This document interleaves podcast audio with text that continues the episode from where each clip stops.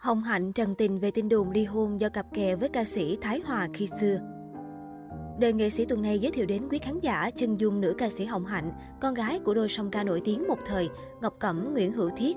Hồng Hạnh thuộc thế hệ ca sĩ đàn chị, từng chiếm đỉnh sân khấu ca nhạc Sài Gòn thập niên 80-90. Cho đến nay, âm nhạc của chị vẫn còn ghi dấu ấn đậm nét đối với nhiều người yêu nhạc.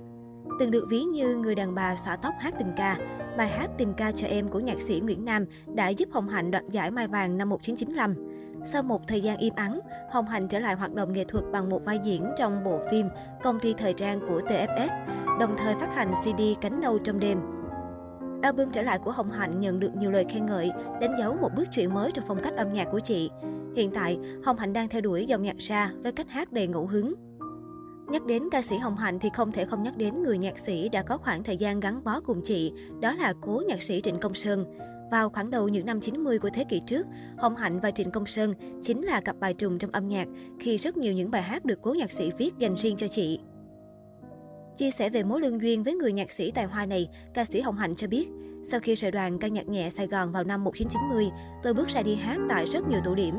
Cũng rất may mắn khi tôi được rất nhiều anh chị em giới thiệu show diễn cho. Khi ấy tôi hay hát nhạc nước ngoài và nhạc trữ tình. Trong một lần đang biểu diễn thì thấy có một người nho nhỏ tiến lên sân khấu, thì trong đầu mới thầm nghĩ, tại sao ca sĩ đang hát mà khán giả lên tỉnh bơ. Cảm thấy người này đi tìm mình, nên khi nhạc đang gian tấu, thì tôi mới lịch sự hỏi anh ấy muốn nói gì, thì nhận được câu trả lời, em hát hay quá, anh là Trịnh Công Sơn đây. Chỉ vậy thôi đó. Được biết trước đó, Hồng Hạnh chỉ được nhìn thấy nhạc sĩ Trịnh Công Sơn từ xa trong đám cưới của chị gái mình. Khi ấy chị không dám tiến đến bắt chuyện. Sau này thì được chính cố nhạc sĩ tiết lộ, ông đã đi tìm chị suốt nhiều tháng qua ở rất nhiều tụ điểm. Thời điểm ấy, nhạc sĩ Trịnh Công Sơn đang đi tìm một dòng hát mới để kế thừa ca sĩ Khánh Ly và ông đã chọn Hồng Hạnh để hát những ca khúc của mình. Anh ấy đưa cho tôi một cuốn tập nhạc kèm câu nói, anh mời em hát bài Ni, em về em coi. Rồi anh ấy xách xe chạy đi luôn. Tiếp sau đó anh Sơn lại mời tôi làm album Này em có nhớ. Hồng Hạnh nhớ lại. Chị cũng thú nhận rằng lúc ấy không biết sẽ phải hát ra sao vì chưa từng hát nhạc trịnh bao giờ. Thậm chí làm xong album rồi cũng không có thời gian nghe lại tại chị bận mãi miết chạy sâu. Tới tận 27 năm sau vào năm 2017, chị làm lại album này em có nhớ thì mới có cơ hội để nghe. Cũng tại đời nghệ sĩ, Hồng Hạnh đã có cơ hội tâm sự thêm về câu chuyện hôn nhân với chồng ngoại quốc, từng làm tốn biết bao nhiêu giấy mực của báo chí một thời. Đây cũng là cuộc tình đã mở ra vô số cơ hội để tiếng hát Hồng Hạnh bay xa đến thị trường hải ngoại. Chị chia sẻ, thời điểm thông báo lấy chồng người Nhật đã có vô số lời dèm pha và dị nghị từ những người xung quanh. Họ chỉ nghĩ tôi lấy chồng nước ngoài để được định cư. Thậm chí, bố mẹ tôi cũng không nghĩ rằng tôi yêu thật mà chỉ nghĩ tôi lãng mạn. Hồng Hạnh bồi hồi nhớ lại. Đánh giá về chồng cũ, ca sĩ Hồng Hạnh cho biết anh là mối tình sâu đậm của chị, là người đàn ông biết chăm lo cho vợ và gia đình. Bên cạnh đó, cách dạy con của người Nhật cũng khiến chị thích và ngưỡng mộ.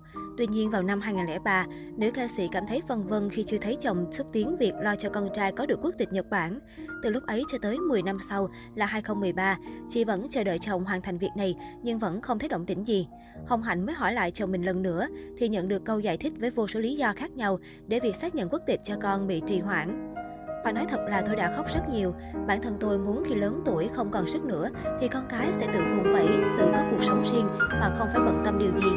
Cảm thấy sự mong đợi của mình đã quá mòn mỏi, không còn sức để chờ cho con được như thế nữa.